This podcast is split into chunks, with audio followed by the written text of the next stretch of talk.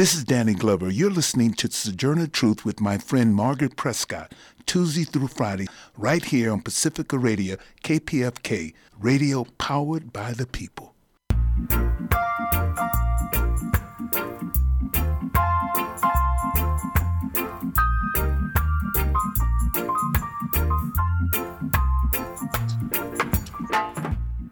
Welcome to Sojourner Truth. Thank you for staying with us. This is your host, Margaret Prescott.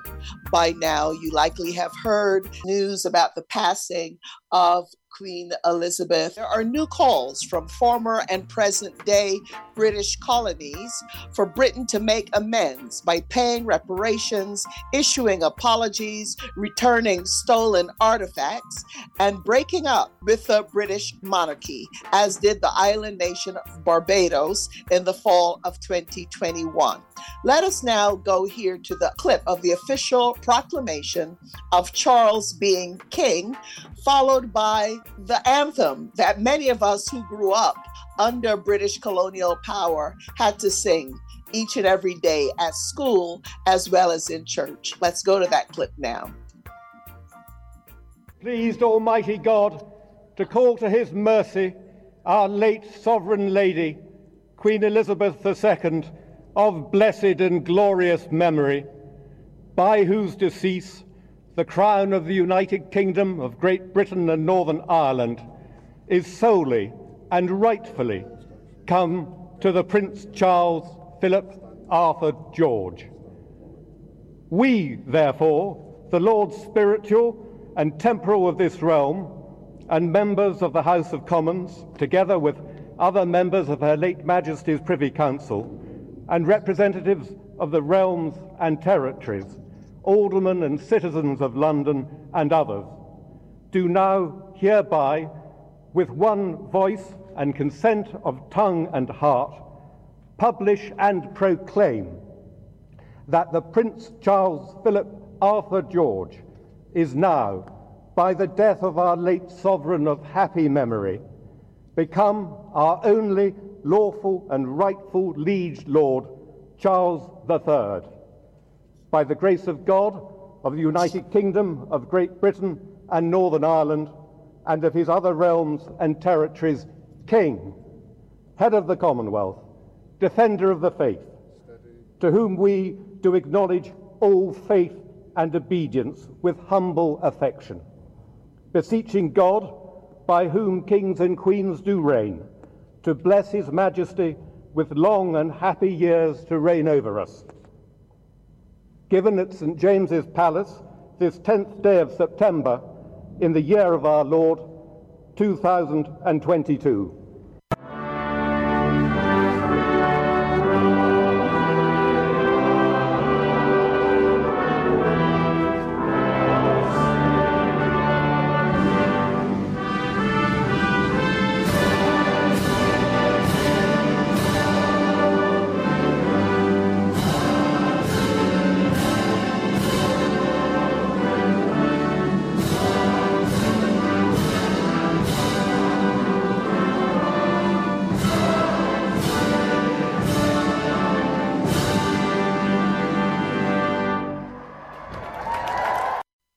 By the way. I'm sorry for playing that there, but that is what we had to suffer through growing up on my island of Barbados on practically a daily basis, where we had to sing God Save the Queen, long may she reign over us. And now it's the King.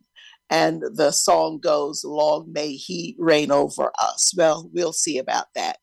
Queen Elizabeth was crowned in 1952 when more than a quarter of the world's population were under British rule.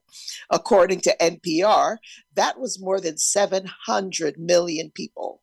The old saying went, the sun never set of the British Empire which included countries in Africa, Asia, the Middle East, the Pacific, and the Caribbean, and of course the British Isles of Ireland and Scotland. And British imperial power was known for slavery, massacres, and other violence and theft. The resulting suffering was felt around the world, even as the royal family accumulated great wealth and prestige. Much of that wealth remains secret to this day. Even the crown jewels of the late queen were actually stolen from India and South Africa. Today, we focus on the colonial impact and legacy of Britain and demands for reparations and other forms of reparatory justice we live in a global world. We're all interrelated. So, on Sojourner Truth, we work to bring directly to you news and views on local, national, and international policies and stories that affect us all. And we draw out how those of us most impacted, women, communities of color, and other communities are responding. We also discuss the interrelationship between art and politics now for our news headlines. For Pacifica Radio, I'm Christina Onnested. Ukrainian troops are piling pressure on retreating Russian forces. They're pressing a counteroffensive that's produced major gains and a stunning blow to Moscow's military. Late Monday, Ukraine's President Volodymyr Zelensky said troops had retaken more than 6,000 square kilometers in a matter of weeks. Ukraine's leaders released footage showing their forces burning Russian flags and inspecting abandoned charred tanks. Reports of chaos abound as Russian troops pull out out, as well as claims that they were surrendering en masse. Ukraine officials say they've captured so many soldiers they're struggling to house them. Ukraine's deputy minister of defense said Kiev is trying to persuade even more Russian soldiers to give up, launching shells filled with flyers ahead of their advance that say Russians use you as cannon fodder. Your life doesn't mean anything for them. You don't need this war. Surrender to armed forces of Ukraine. Russia's called the troop drawdown a regrouping, but even those who once backed the war are now critical of Putin's siege. Here's a Russian nationalist, Igor Girkin. His comments were translated by Al Jazeera. I have an impression that in October our Russian army will break into pieces. It's not because they are incompetent or cowardly. It's because the Ukrainian army supply lines are much, much better than ours. Ukraine's recapturing key areas is considered Russia's largest military defeat in its war since Moscow pulled back its forces from Kiev after a botched attempt to capture the capital city. The New York Times is reporting the U.S. Department of Justice has issued as many as 40 subpoenas in the past week in connection with its investigation into efforts to overturn the 2020 election by former President Donald Trump and his allies. The Times said the subpoenas seek information related to a plan by Trump associates to submit slates of alternative electors from states like Georgia, Pennsylvania, and Arizona, which President Biden narrowly won in 2020. The goal was to submit names of electors who would cast their support for Trump instead of Biden, potentially upending the results. Congress, though, ultimately certified Biden despite a mob of Trump supporters storming the Capitol in a deadly siege on January 6th of 2021. Immigrants and their advocates rallied at the nation's capital Monday for immigration reform. Catherine Carley reports. This is what community looks like. This is what democracy looks like. Dozens of immigrants' rights activists gathered in Washington, D.C. Monday, demanding Congress cut funding for detention and deportation policies. Nielsen Barahona, a Honduran native and former immigration detainee, spoke of the freedom America promises. And freedom is a thing that they take away from us when we're looking for safety. Yeah. This is not what United States stands for. I'm Catherine Carley for Pacifica Network and Public News Service.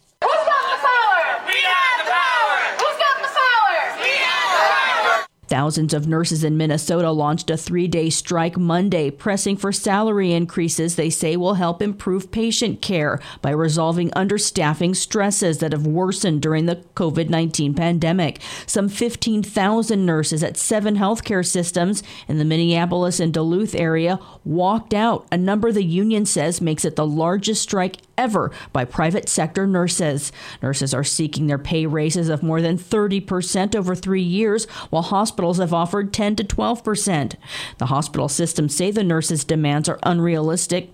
But Mary Turner, Mary Turner, a nurse and head of the Minnesota Nurses Union, says it's not about the money, it's about staffing levels. Their response back is never will we let the nurses um, control the staffing grids. Never will we let the nurses have a say in our staffing on our floor. Well, that means they're telling us that we will not be allowed to do the job the way we are trained to do, and that is using our assessment skills and, and our knowledge and our know how to keep the patients safe. Freight railroads and their unions are facing pressure from business groups in the White House to settle a contract dispute. They face a looming strike deadline Friday. Business groups say a stoppage halting deliveries of raw materials and finished products would be an economic disaster. Amtrak, meanwhile, has suspended some of its long haul routes starting today in anticipation of a strike.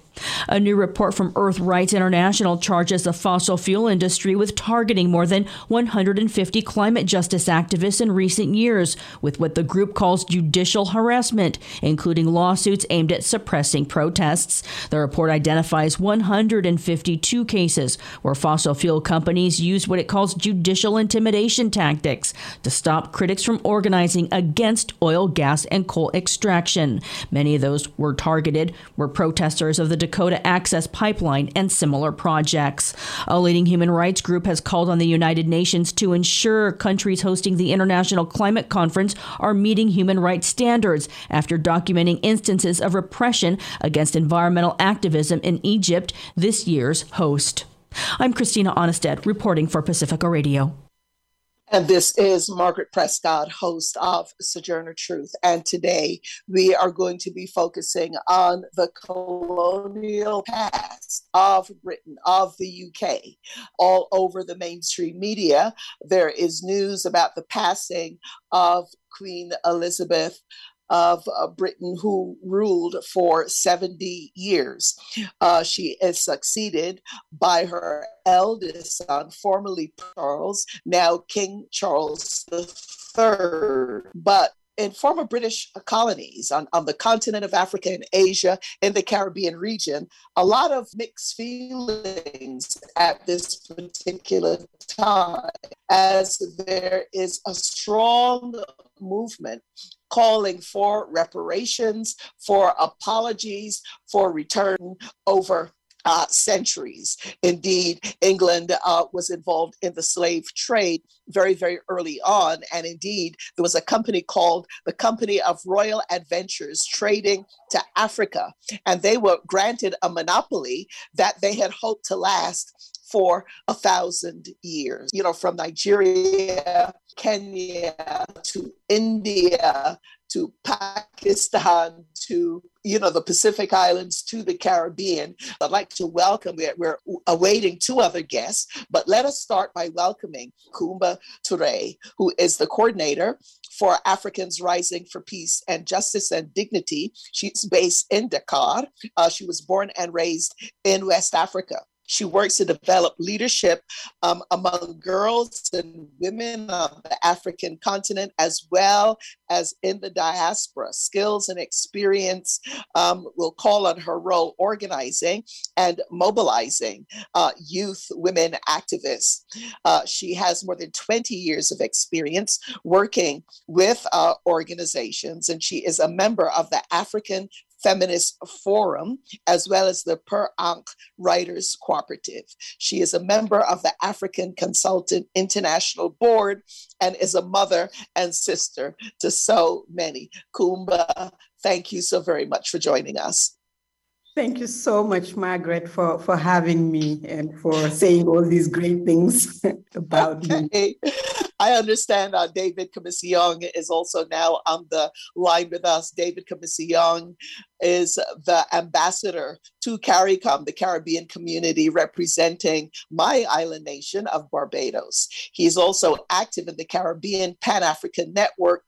He is an attorney, a writer, political activist. He's the author of the 2013 book, It's the Healing of the Nation The Case for Reparations in an Era of Recession and Recolonization. He's also the author of Marching Down the Wide Streets of Tomorrow Emancipation Essays and Speeches.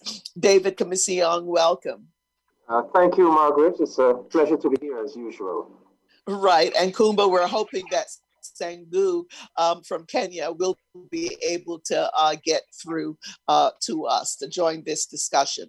Well, first um, thing that we are going to do here, uh, and David, uh, not especially for you, but just to give us some context here, I'd like to play a clip of Prince Charles, who is now King Charles, of the speech that he gave in Barbados, because my island nation, David's island nation, um, broke with the Queen and became a republic the fall of 2021. And let us hear what Prince Charles had to say then. And with that, Britain's Queen Elizabeth, no longer head of state of Barbados. 400 years after British ships arrived, the island nation is now a republic cutting the last remaining ties to the British monarchy. Prince Charles attended the ceremony and was honoured with the country's highest ranking honour, the Order of Freedom. The heir to the British throne reaffirmed the strong friendship in a speech between Barbados and the UK. The creation of this republic offers a new beginning, but it also marks a point on a continuum, a milestone on the long road you have not only travelled, but which you have built. From the darkest days of our past and the appalling atrocity of slavery, which forever stains our history, the people of this island forged their path with extraordinary fortitude.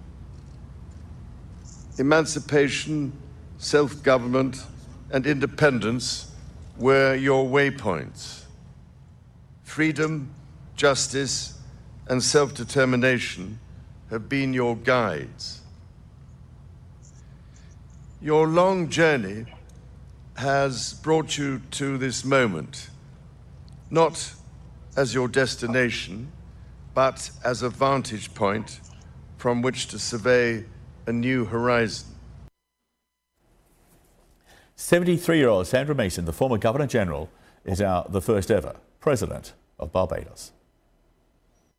Our country and our people must dream big dreams and fight to realize them. As poet James Stephens puts it, we must learn that we are better than our clay and equal to the peaks of our desire. I was born and grew up in the time of colonialism and witnessed Barbados's independence. I am part of the bridge generation from the colonial past to the independent nation to the future of the new republic. Barbados will remain part of the Commonwealth, the 54 member organisation of mostly former British territories. Right, and there you have um, the Sandra Mason now, Mason, now the head of state of Barbados, talking about moving from the colonial past to the future. David Comissiong, um, as we delve into, uh, we're going to spend the hour on this, and, and both you and Kumba, please know that I'm also going to play later in the show a clip from um, uh, Charles when he was Prince Charles, uh, the a bit from the Commonwealth speech that he gave, but David, just put Barbados within the context of this entire discussion because Barbados does hold a very uh, distinct, um, uh, uh, well, distinction here in terms of the role of, of Britain and the slave trade. David Comissiong. Yes, Margaret. Barbados was Britain's mother colony in the Caribbean. Barbados was the foundation of that system of plantation slavery, um, white supremacy. Uh, Barbados was once known as a Little England. Uh, so, uh, Barbados, for Barbados to totally throw off um, the, the British monarchy, um, take full control of its sovereignty, uh, was a very significant thing and has, and has sent a very positive message to the other um, Caribbean community nations that are still holding on to the British monarchy as their head of state. You know, this is something that really should not happen. We, our people, we were we were brought here as slaves. We fought, we resisted, um, to take control of our nations, to, to gain our independence, and so it is wrong that we should gain independence, but yet still hold on to the British monarch as our head of state. it is really incongruous. It's a badge of shame. And I'm so grateful that um, Barbados um, got rid of that badge of shame um, last year. But you can see the effect that what Barbados did has had on other countries. Jamaica has now said it is going to move in that direction. Um, the Prime Minister of Antigua said that within the next three years, Antigua is going to move in that direction. St. Lucia, likewise.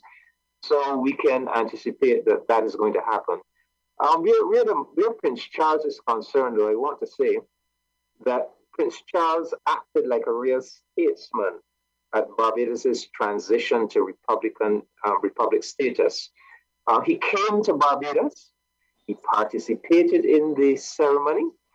Um, and he, his participation was very significant. He actually took center stage. He, he was handed the flags of the Barbados Governor General, the old flags that we were getting rid of, the Barbados Governor General, um, the Barbados Army, Defense Force, all the flags with the royal insignia on it. He was handed these flags, and to the plan of Auld Lang Syne, you know, that we are getting, getting rid of all things, he marched off the parade ground with these flags as the representatives of the new president's office, the, the Barbados military, entered um, the parade ground with the new flags, the new um, Republican flags. And, uh, and this and, and then he, he he then added to that by making the statement that he made in which he acknowledged um, Britain's dark past of, of enslavement in Barbados. So I give kudos to Prince Charles because he has gone where no British government has yet gone. The British, the position of the British government is basically um, to deny that past, to refuse to, to, to acknowledge that slavery still impacts us in a negative way and that we must have a discussion about reparations. When you play the clip from Charles speaking to the Commonwealth Heads of Government um, meeting, you will see that Charles is actually saying that um, he is recognizing the, the, the, still existing negative consequences of slavery, that we must deal with it, and that it's, it's a conversation whose, whose time has come. So I, I'm, I'm looking forward to seeing what role new King Charles will play going forward he does have a rather close relationship with, with Barbados. Um, he, his Prince's Trust operates in Barbados, um, bringing certain services to, to young, young people at risk. And the Duke of Edinburgh Award Scheme for the development of young people is very much active in Barbados. He himself has a very close relationship with Prime Minister Mottley. So we, we are looking forward to see what the, the, the reign what good things the reign of King Charles might bring, might, and I stress might. Right. And uh, Kumba, before we, we hear from you and David, we'll hear a bit more from you too, just about that horrific period of slavery in Barbados, with the development of the slave codes, etc., the, the, the tens of thousands of people who likely died. I mean, hundreds of thousands of, of enslaved people who passed through Barbados. For people who are looking for any updates about what's going on, um, in the UK now following the death of Queen Elizabeth. I'm sure you'll find a lot of that on, on mainstream uh, news, but um, her body has been in Edinburgh, uh, Scotland. Um, now, King Charles and his wife Camilla are flying to Belfast in uh, Northern uh, Ireland. They're likely there. Uh, right now, and um, you know the coffin of the Queen is on its way, likely now, to Buckingham uh, Palace, and the public will have about four days where they could view it. So, a lot of uh, mourning and angst going on. But Kumba, when we look at the continent, and when we, you know, this phrase about the sun never sets on the British Empire. And when we look, I mean, just pick Nigeria. I mean, you could pick Kenya. I mean, so many examples of um, what the UK has done uh, on the continent. Uh, your thoughts on that first, um, before you tell us about um, the the movement um, that's moving forward, pressing for reparations, Kumba today. Thank you so much, Margaret, and uh, thank you, David, for uh, what you just shared about Barbados. It actually um, gives gives a you know a, a bit of hope. Um, but uh, I think what I first do is for us and you know uh, for the listeners and everyone to really take a time to pause and uh, also realize the, the amount of uh, suffering, death um, that uh, UK has uh, pressed upon the world uh, for so many hundred years. Uh, we talk about slavery, colonization, we talk about numbers of people across this world, indigenous people from all over the world that uh, whose lives have uh, been destroyed, people who did not get to to to live um, uh, as long as as as the Queen did. So I think um, as as we you know talk about um, the the death of of, of the uh, you know the the Queen of England, uh, we we cannot not mourn and talk about so many more deaths that are totally invisibilized um, and has been across time and are still even today, uh, you know, uh, out of some of these consequences. So that, that would be my my first um, uh, reaction uh, to to to this before even you know starting to talk about movements and people coming up and so on. And and I would say that uh, you know. Uh, we have yet, at least on the on the on the African continent, to have not only the UK, but um, uh, Europeans, of course, led by the UK uh, in terms of uh, the damage they've done to the world and to Africa, we we have yet uh, governments uh, taking uh, responsibility for for thefts, for for killing, for atrocities, even for in some places for genocide. We still have a, a long way to go uh, for, for people to even recognize uh, what has happened, uh, let, let alone um, start looking at what to do to, to, to go towards reparation. Yeah, and you know, Kuma and and David. I mean, for those of us who uh, grew up, you know, under uh, the British colony at the top of the show, um, I don't know if you heard. I I did play after they announced Charles is yeah. king, and they played, you know, God save our our gracious king. I'll tell you, in my little village of La Droite Christchurch in Barbados, it was very very hurtful to us uh, to see how hard we worked in our village, how hard those cane cutters were.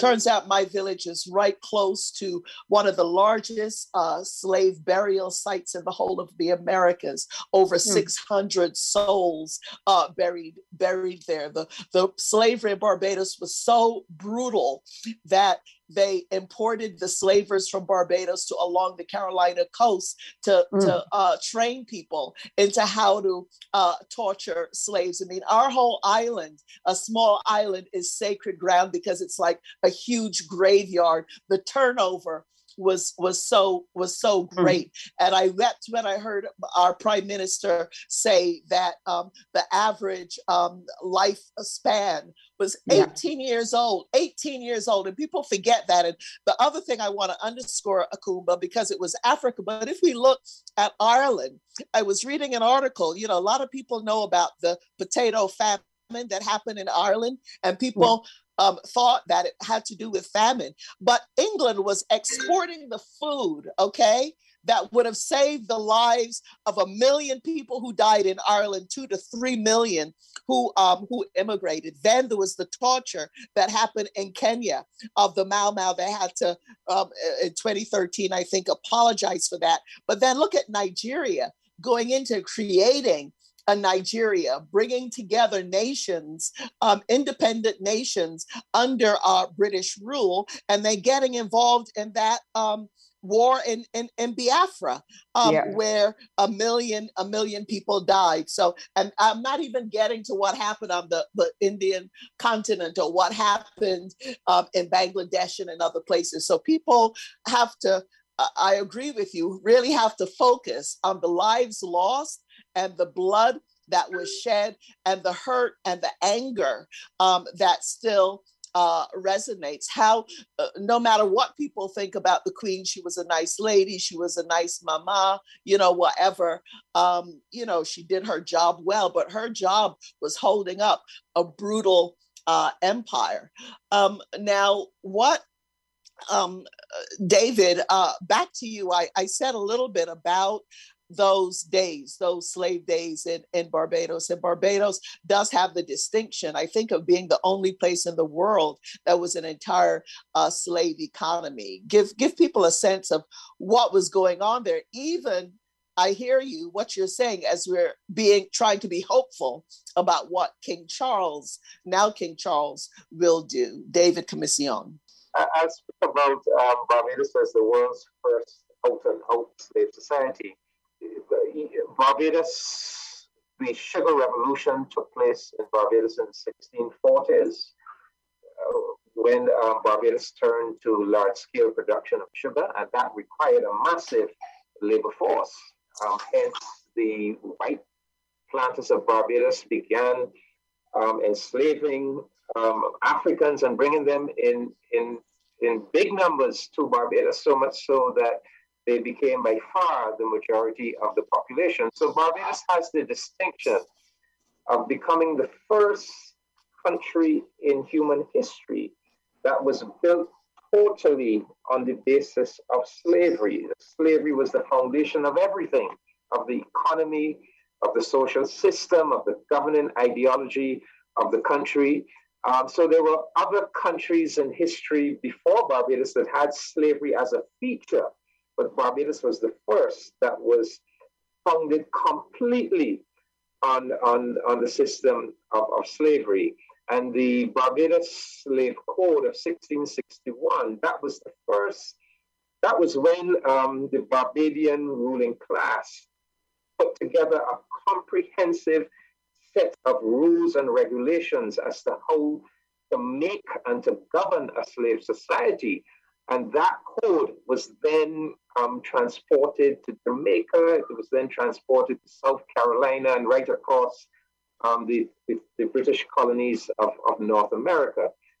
And, and, and so, yes, the, the, the black people of Barbados bore the brunt of, of, this, um, of this white supremacy and uh, suffered tremendously. That is why, you know, you can find a Barbadian any part of the world because for much of our history, um, it was a very brutal history, a very brutal society, and Black people were constantly trying to escape um, to greener pastures. However, the good part of the story is that after centuries of resistance, um, Black the Black people of Barbados were able to form trade unions, political parties.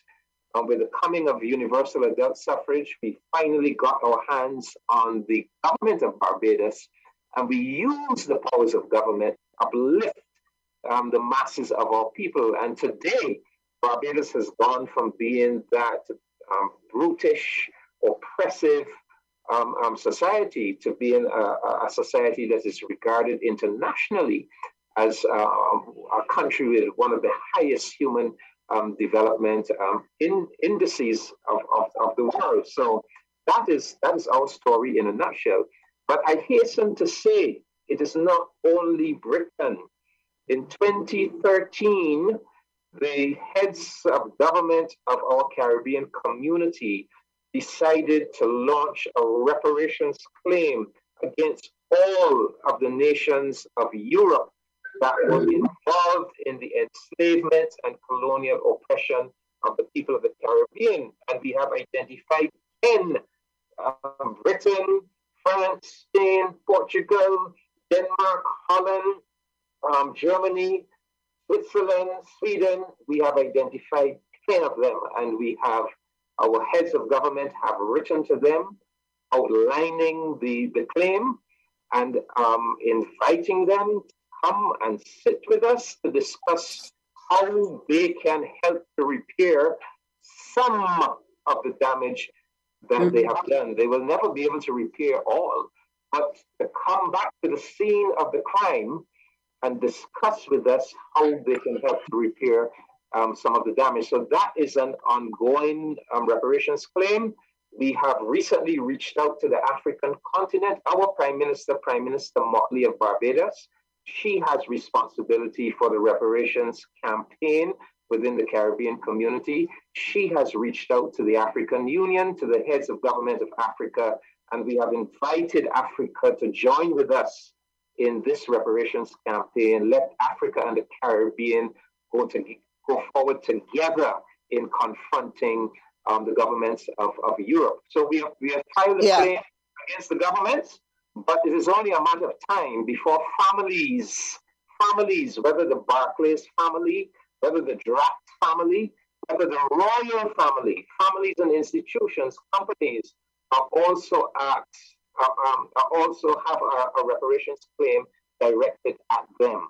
Right. David, David, you're on a roll here. That's great. The next part of our show, we're going to be focusing in on um, the reparations, the struggle for rec- reparations in Kumba, um, noting yeah. that August 1st through August 4th, the Accra Declaration of Reparations and Racial Healing, you know, that event that took place in, in Ghana. Yeah. But first, we're going to need to take a, a, short station break.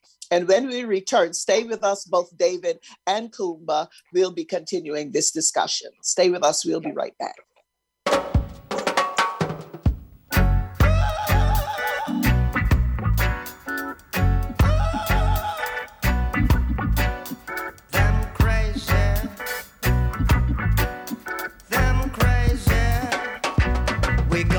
chase those crazy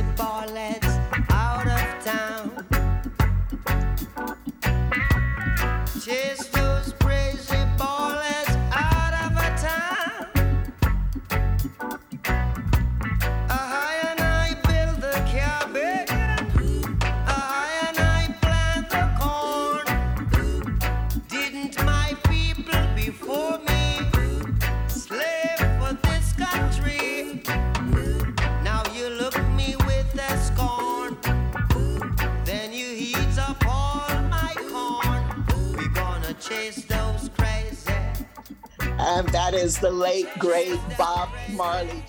Those crazy ball heads out of town. This is Margaret Prescott, host of Sojourner Truth. If you've missed any part of this hour from 10 this morning for 90 days after that, just go to kpfk.org. You'll be able to hear the show in its entirety, and you can subscribe for a free uh, podcast. Um, of course, this is on Pacifica Radio. We want to welcome all of the other Pacifica flagship stations. This is KPFK 90.7 FM, but the Pacifica flagship stations and other uh, cities and our affiliates that are carrying Sojourner Truth across the country. We want to uh, thank you. Um, our handle on Instagram and Twitter at So True Radio. If you're a member of Facebook, you can like and friend us there. We're having some issues with our website at the moment, but we'll let you know uh, when it's a backup. We got some malware on it, which is causing a problem for us. But our shows you can um, they are on soundcloud nationwide and worldwide just look for sojourner truth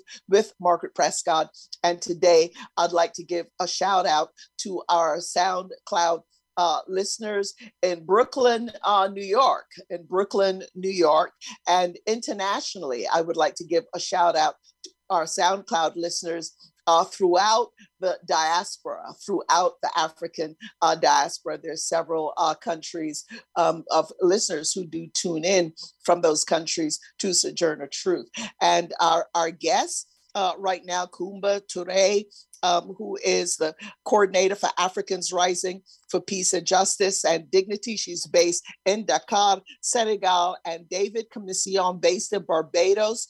He's the Barbados ambassador to CARICOM, which is the Caribbean uh, community. And we are discussing now within the context of the death of Queen Elizabeth, who reigned for 70 years, um, the, the rising movement, the growing uh, movement for reparations. And, you know, we'll see what King Charles is going to do. I'd like to now share with you a clip from uh, the now King Charles, a speech that he gave, I think this past June, uh, to the Commonwealth. The Commonwealth are nations that are still affiliated uh, with the with the UK, uh, called the Commonwealth. Interestingly enough, and we'll play a clip of that, and then we'll contrast that with a short piece um, from the now King Charles from his very first speech that he gave to the nation and to the world. Let's go to those clips now. For while we strive together for peace, prosperity, and democracy, I want to acknowledge that the roots of our contemporary association run deep into the most painful period of our history. I cannot describe the depths of my personal sorrow at the suffering of so many as I continue to deepen my own understanding of slavery's enduring impact. If we are to forge a common future that benefits all our citizens, we too must find ways, new ways, to acknowledge our past. Quite simply, this is a conversation whose time has come. To achieve this potential good, however, and to unlock the power of our common future, we must also acknowledge the wrongs which have shaped our past Many of those wrongs belong to an earlier age with different and, in some ways, lesser values. By working together, we are building a new and enduring friendship. In 1947, on her 21st birthday, she pledged in a broadcast from Cape Town to the Commonwealth to devote her life whether it be short or long, to the service of her peoples. That was more than a promise. It was a profound personal commitment which defined her whole life. She made sacrifices for duty. Her dedication and devotion as sovereign never wavered. Through times of change and progress, through times of joy and celebration, and through times of sadness and loss. All righty. So there you have a contrast then of the then Prince Charles uh, talking about the depth of his sorrow for uh, slavery and that suffering, and talking about a conversation whose time has come. And he's now King Charles carrying the weight of whatever is left of the so named uh, British uh, Empire. Um, I now would like, though, I'm, I'm glad to say that uh, Oyoo um, from Kenya has now been able to get through to us. He is a writer and organizer at Kongamano La Mapinduzi, a political movement uh, in Kenya, and he's also part of WAMCO, which is a vanguard of a way of thinking that aspires to another order of being and doing within the African continent and her dispersed uh, diaspora. And he has coordinated for the last couple of years the hashtag Rewrite History, a Pan African campaign that looks at the legacies of slavery and colonialism and how they manifest as systemic racism in the economic, social, and political spheres. Uh, Sangu, thank you for joining us. We're glad you're able to get in. Uh, thank you, thank you, Margaret, and uh, uh, many apologies for joining late. Uh, we lost our network. Uh, today, there is a swearing in of a new president, and uh, the network was jammed in this part of town, but really glad to join in the conversation. Right. And Kenya, yes, of course there is. And, and, and I'm glad that uh, David Comissiong and Kumba have been on.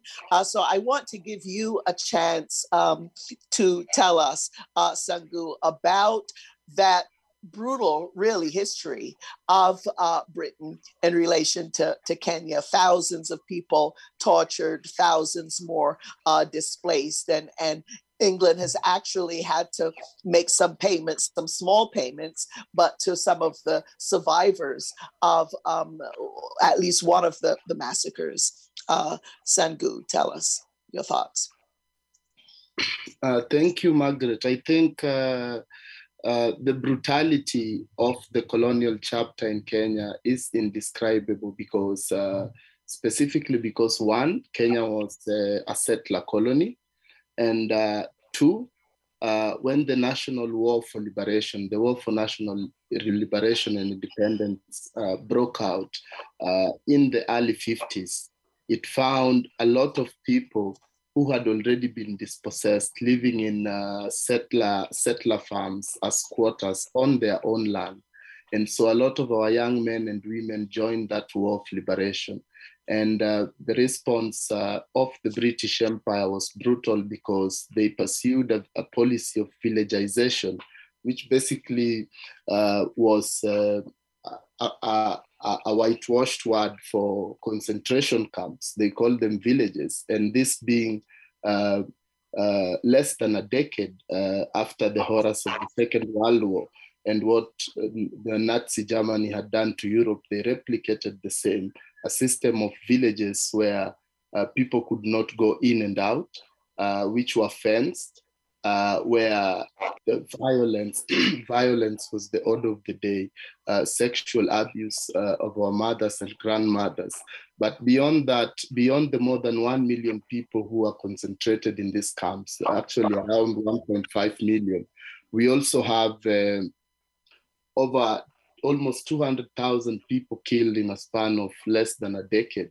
There was a huge loss of life they, they instituted a system, a prison system called uh, the Pipeline, which was uh, a system of uh, uh prisons meant to, which in, in, in, in their view was meant to rehabilitate the hardcore Mau Mau, or, or what they call the hardcore Mau Mau.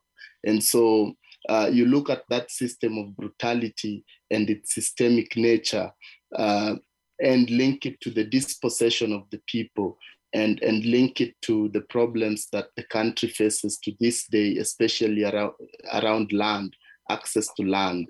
Uh, then you see at the very fundamental way in which Britain shaped uh, the economic trajectory of Kenya then and decided who would be in a position of economic power, how Britain even shaped uh, the psychology of the people because a lot of the people who participated in these wars and who lived in these villages are still alive to date. And, and, and when they recount the horrors of that time, uh, uh, especially the torture tactics in the, in, the, in, the, in, the, in, the, in the prison pipeline, it is horrendous.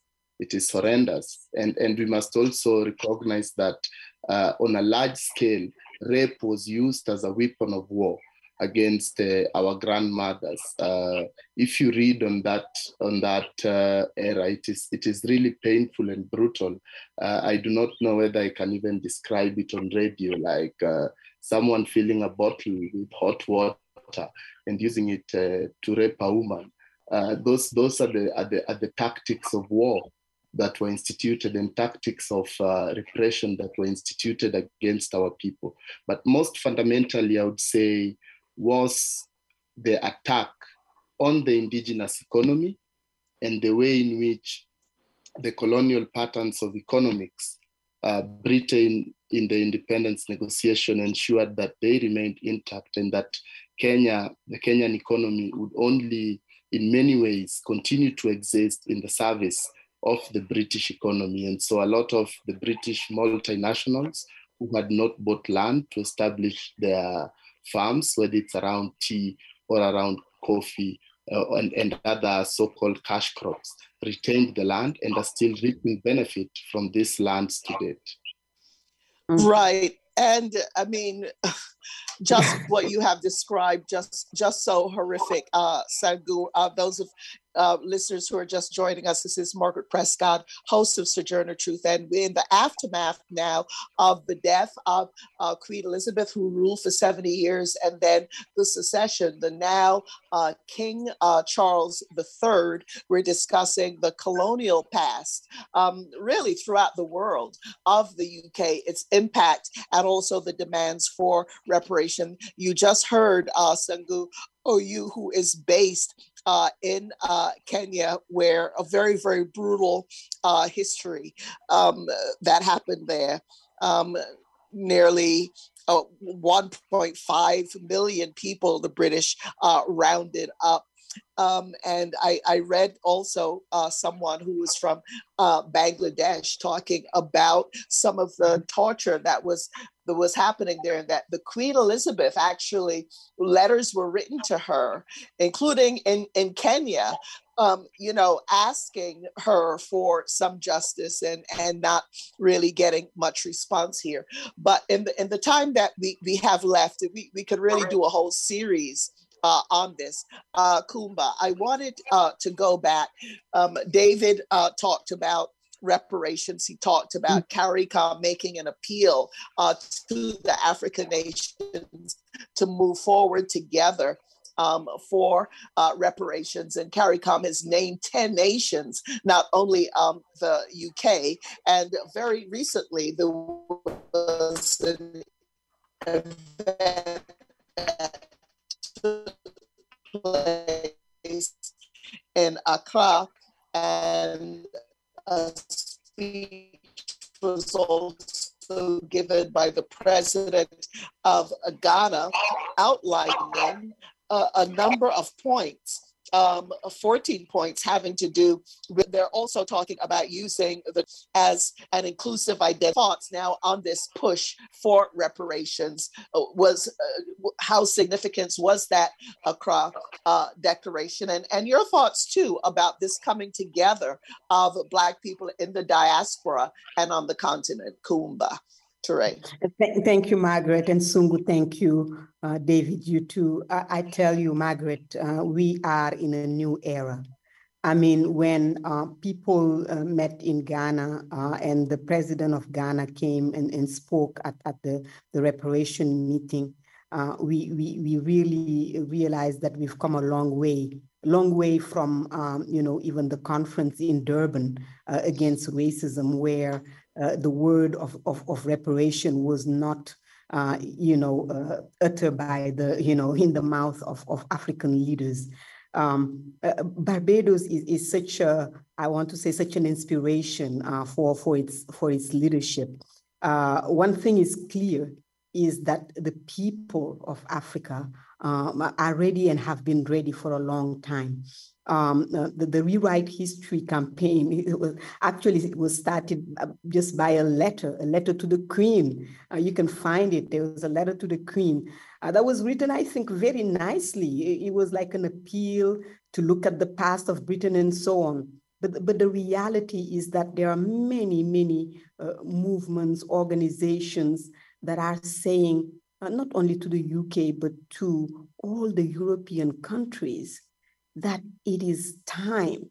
It is time not only to acknowledge the past, uh, which you know many of them you know do not even want to get there, but to stop um, you know the way uh, for for African countries how we are still living through a serious uh, extraction of our riches uh, from the, I want to say from the grandchildren of the, the, the, the, economic institutions that, that did slavery. I mean, you can track to this day uh, money of, of, of uh, you know, international uh, corporations, uh, where it came from, people who, who made money from slavery are still, uh, you know, under other format uh, the, the, the, organizations and the institution, the economic cooperation that are uh, still extracting, um, you know, uh, riches from the continents today. So there's something to stop about the bleeding of this continent today already. And also there is a work that needs to be done about just reparation. I mean, giving back, basic theft. I tell you, some of these things are physical, come on. Uh, and and and there is there is no way no one can tell us about uh, democracy or humanity or anything of uh, international community uh, when when when our children uh, face these these lies uh, every day. So um, to me, the, the the the Ghana meeting was extremely significant. Um, uh, it, it, comes after many, many years of work. I mean, people have been doing this work, David and them, uh, the people from Martinique, uh, MIR, uh, the Movement International pour la Réparation, uh, Garcin Malsa, and them have given their whole life to, to, to, to fighting about reparation. And most of the time, years ago when you spoke about it, you were kind of looked at as, you know, what are you talking about? Is this even possible? But the world has to come to term with, uh, you know, changing uh, if we want to live in a in a in a peaceful world. Uh, if we want, uh, uh, yeah. you know, human being to to to survive. Thank you. Yeah, and and uh, Kumba, you remind me also of of Haiti, um, the first democratically yes. elected president Aristide, who demanded reparations. Of course, Haiti had to pay France for the loss yes. of their slave labor and the loss of the war, and as a result, the United States, Canada, and France um, orchestrated a coup against him, and the people on, on in Haiti are still on the street today, um, you know, trying to recoup some of uh, what they lost uh, there, but but um, uh, Kumba uh, and all of you actually, because we are short of time, we're not able to talk about the role of women. I'm, I'm so glad, Sangu, that you talked about the torture of our mothers and, and sisters of our ancestors there, but also in the New World in Barbados and uh, in the United States, where the women slaves were so used for reproduction. You know what I mean? To reproduce uh, other slaves. That I, I'm, I'm counting the money. So when you're looking at the money, then you have to also include the work that yep. women did that reproductive that reproductive work.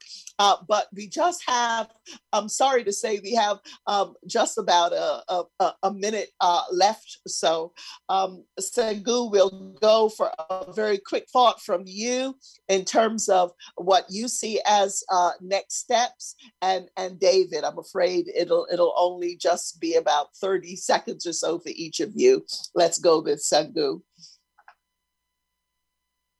uh, I think uh, for me, uh, on the African continent, uh, we have to make these historical linkages. Uh, we have, have to link the, the question of reparations to the economic question, especially uh-huh. the issue of debt, and turn it into a moral question who owes who? Owes who? Uh, because Africa is repaying debt while still getting exploited. but beyond that, I think we also need, uh, in many ways, uh, to look at the immediate things that can be done. African artifacts in European museums, which which which have cultural, spiritual, and many other significance.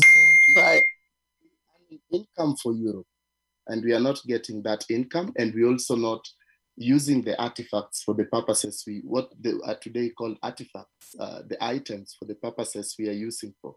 But at the same time, we also have to environmentalize uh, reparations uh, because the long-term effect of colonialism uh, uh, on the African continent and the exploitation of the environment, our people are suffering. Whole villages are coming uh, into deserts right. today and and pushing our people to the cities. But if I'm okay, Sandu, I'm, I'm afraid we're, I'm afraid we're, we really are out of time. I want to give um, we'll have to have you back, Sangu. Um, uh, David uh, Comissiong, um, 30 seconds, final thoughts. I think we we have to be very realistic and understand that the royal family is basically ceremonial rulers. You know, the days of the absolute monarchy are long past. And um, it is really the British government, the prime ministers and the ministers of government that make policy and administer the policy.